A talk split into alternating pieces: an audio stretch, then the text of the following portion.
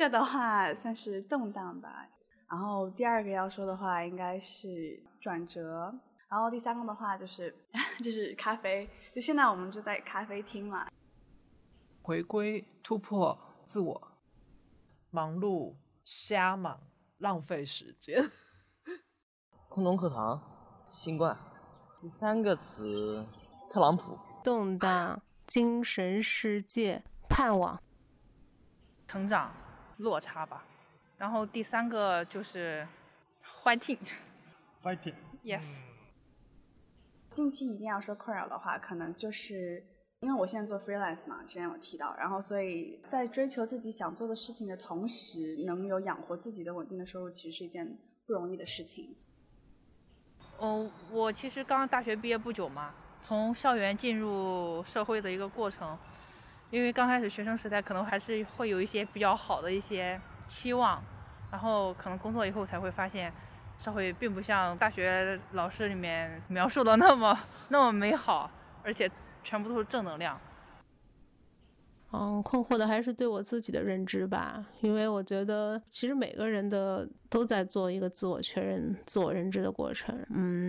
我还是不是很懂自己。现在困扰我的问题，我们现在生活的到底是个什么样的社会？在之前呢，在我的想象中，现在的社会肯定是比过去的社会要好了很多很多，甚至是说现在的社会是完美的。之前我就一直以为是完美，但是现在我的印象有点被颠覆了。我不是结婚了嘛，就是从一个人的生活变成了等于有个自己的家庭的生活，也不是困扰吧，只是我自己有时候会想的一个问题，就是从一个阶段到另一个阶段，它给我带来的改变是存在意义的吗？这种感觉。最大的困惑就是这个疫情改变我所有的计划，以前一直希望自己不要随波逐流，然后呢，但是我就是觉得说我好像又回到随波逐流的状态。就是还是我觉得没有找到让自己很快乐的一种生活方式吧。其实做这个事情你需要假期需要半个月的时间，但是你在职场上你就很难去有这样的时间。其实我觉得我